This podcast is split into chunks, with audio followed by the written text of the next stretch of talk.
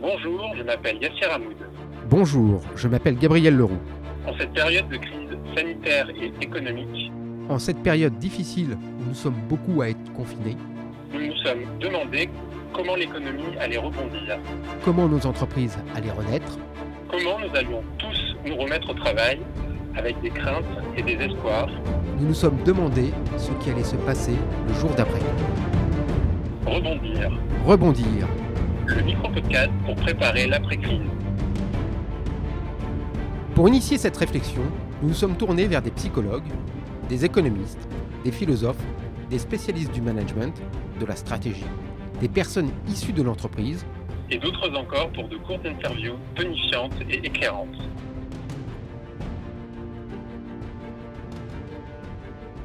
Pour ce neuvième numéro de Rebondir, c'est William Dab qui est notre invité. Épidémiologiste, ancien directeur général de la santé entre deux mille trois et deux mille cinq, William Dab est professeur honoraire au Conservatoire national des arts et métiers. Spécialiste de la santé au travail, il est également consultant dans le domaine de la sécurité sanitaire et des sciences et services pour la santé. Bonjour William Dab, merci de nous accorder cet entretien. Il y a deux jours, le déconfinement a commencé. La vie reprend son cours, la vie des entreprises également. Quels mots utiliseriez-vous pour caractériser la crise actuelle ? C'est vrai que j'ai utilisé le mot « guerre » pour euh, caractériser cette situation. J'ai utilisé ce mot dans l'interview que j'ai donnée euh, au Figaro le, le seize mars. Et le soir même, euh, le président Macron a repris, a repris cette, euh, cette expression.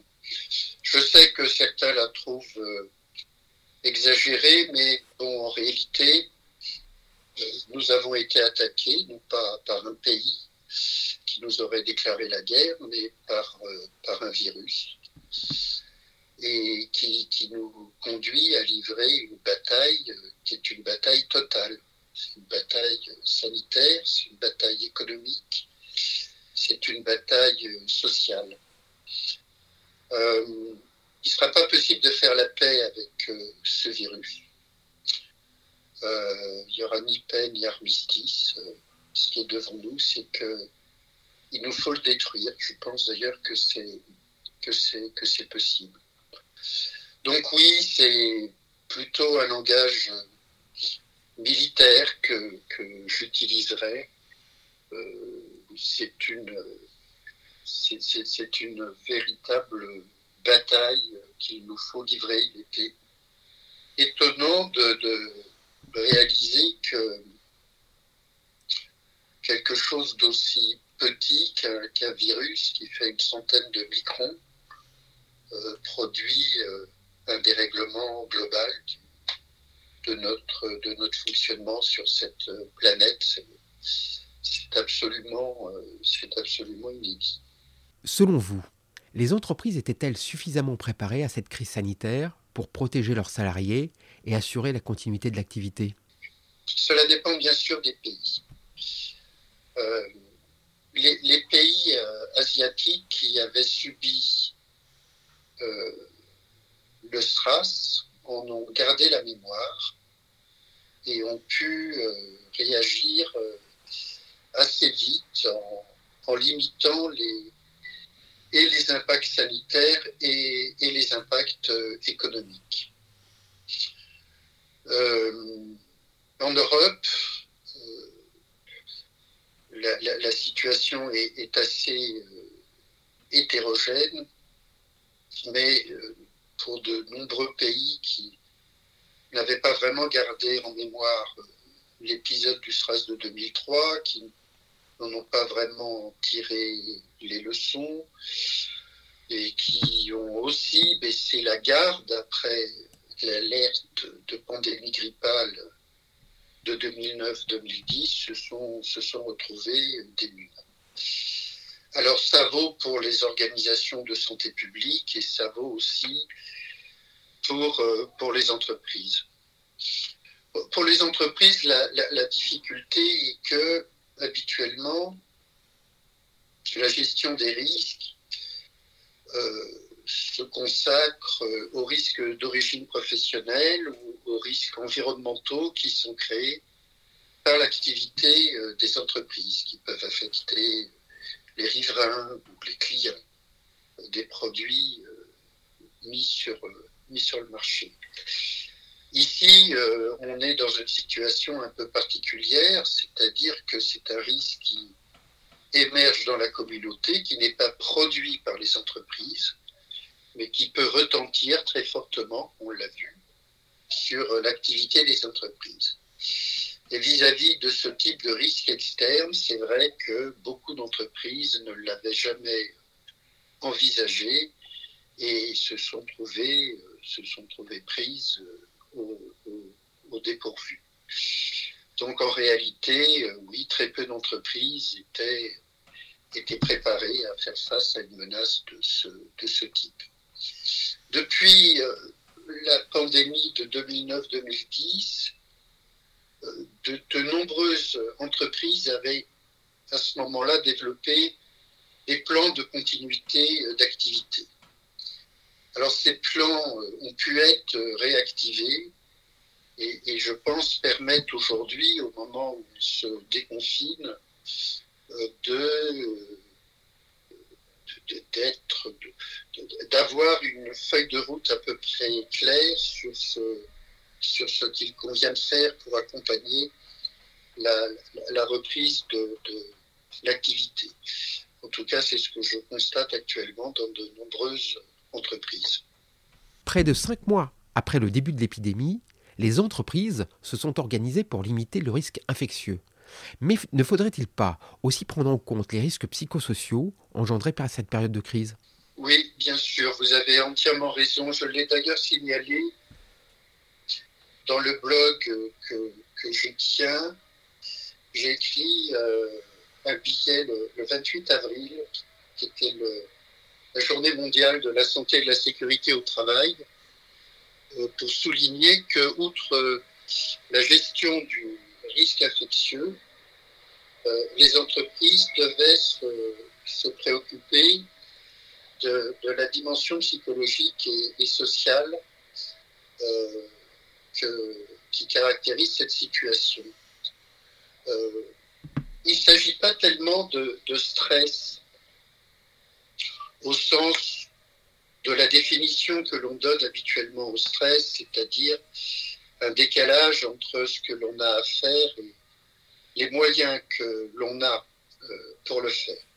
Ce n'est pas tellement cette dimension de stress qui domine. Ce qui domine, c'est, c'est l'anxiété, pour utiliser un mot moins médical, la peur. Cette peur a plusieurs formes. Euh, d'abord la peur évidemment d'être, euh, d'être malade. Il y a aussi la peur de l'avenir, euh, la peur de, de perdre son emploi, euh, le fait que voilà, pendant deux mois, les entreprises n'ont pas pu, n'ont pas pu travailler pour beaucoup d'entre elles. Beaucoup d'employés se demandent du coup s'ils ont encore une place euh, dans cette, euh, dans, dans cette dans l'entreprise. Et donc ça, ça dessine une, une incertitude sur l'avenir. Est-ce que les salaires vont être maintenus ? Est-ce que le niveau de vie va baisser ? euh, Beaucoup de gens se demandent si ils doivent repenser la manière dont ils pensent, dont, dont, dont ils allaient organiser leur vie dans les années qui viennent. Acheter un logement, les études des enfants, et cetera. Donc il y, y, y a ce climat qui est quand même très, très anxiogène et qui porte à la fois sur le, la, la peur d'être malade et puis, euh, et puis la, la peur des conséquences économiques. Et là, les entreprises ont bien sûr un rôle à jouer, un rôle à jouer pour, euh, pour rassurer, rassurer sur les, sur les deux tableaux.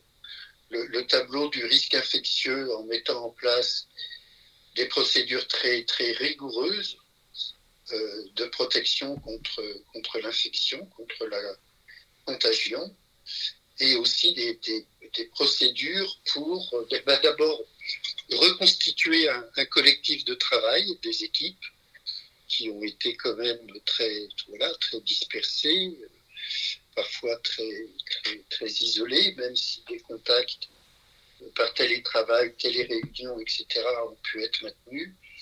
Il y a, il y a un besoin de ressouder le lien euh, dans les équipes. Et puis, il y a, il y a un besoin de, de, de traiter cette inquiétude euh, qui, va, qui peut affecter la, la performance des équipes, la performance des employés. Et donc, les, les entreprises doivent, oui, envisager, envisager cela globalement, je pense. Plus généralement, pensez-vous que cette crise a été une opportunité de mettre en avant l'importance de la santé pour la société et de souligner la responsabilité des entreprises dans ce domaine ? Alors ça, c'est, c'est peut-être un des effets positifs que l'on peut attendre de cette crise.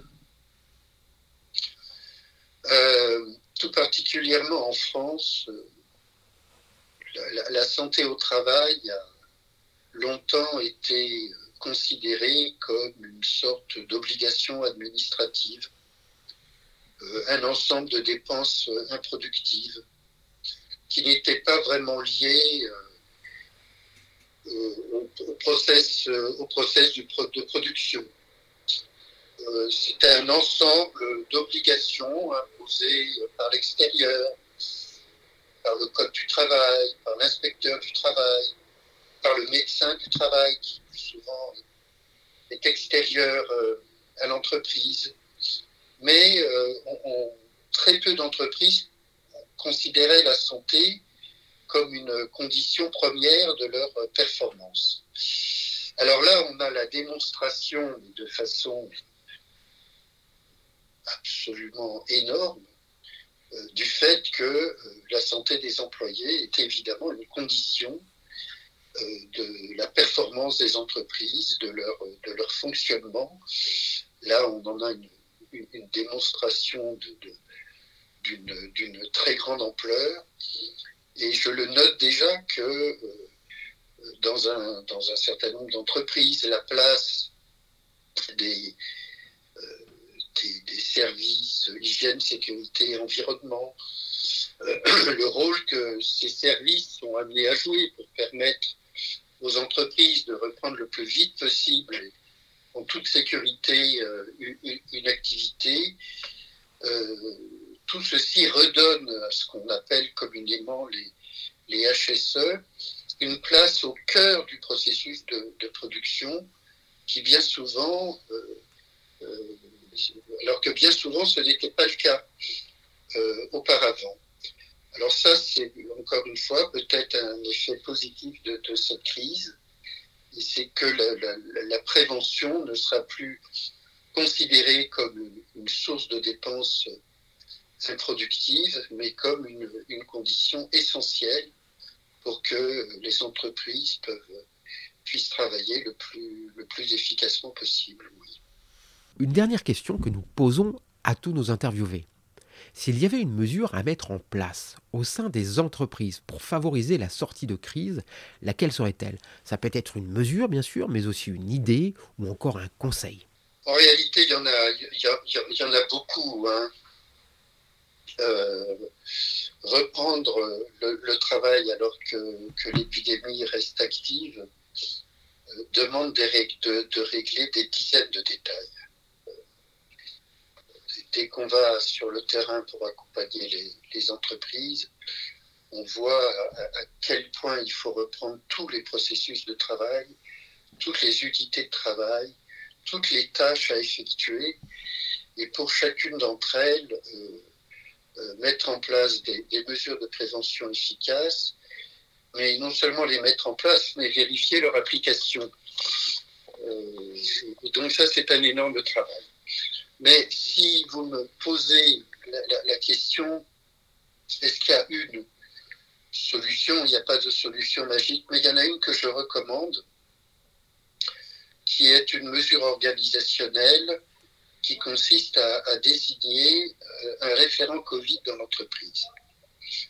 Ça me semble très important, euh, bon, d'abord qu'une une personne responsable soit, soit clairement identifiée et, et que euh, les employés puissent s'adresser directement à elle.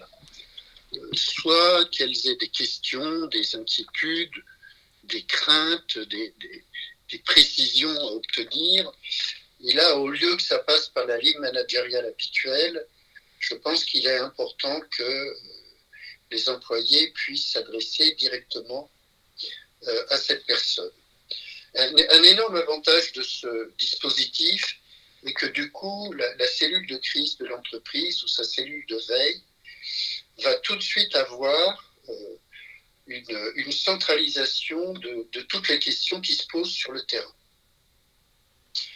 Et euh, donc en soi, ce, ce dispositif est rassurant. On, on donne le signal aux employés que, que le problème est, est pris en compte de façon très sérieuse, qu'on entend qu'ils peuvent se poser des questions, qu'on entend que ces questions sont légitimes et qu'elles demandent une réponse et qu'une personne a été nommément désignée euh, pour le faire. Certaines entreprises ont, ont choisi non pas un référent, mais deux. Un qui est désigné euh, par la direction et un qui est désigné par les représentants du personnel, notamment au sein du C S E. Je, je trouve que c'est, c'est très astucieux, c'est, c'est très intéressant. Il faut évidemment qu'à ce moment-là, les, les deux référents travaillent très étroitement ensemble, mais il y a là un, un, un facteur de confiance Euh, qui peut se, se développer.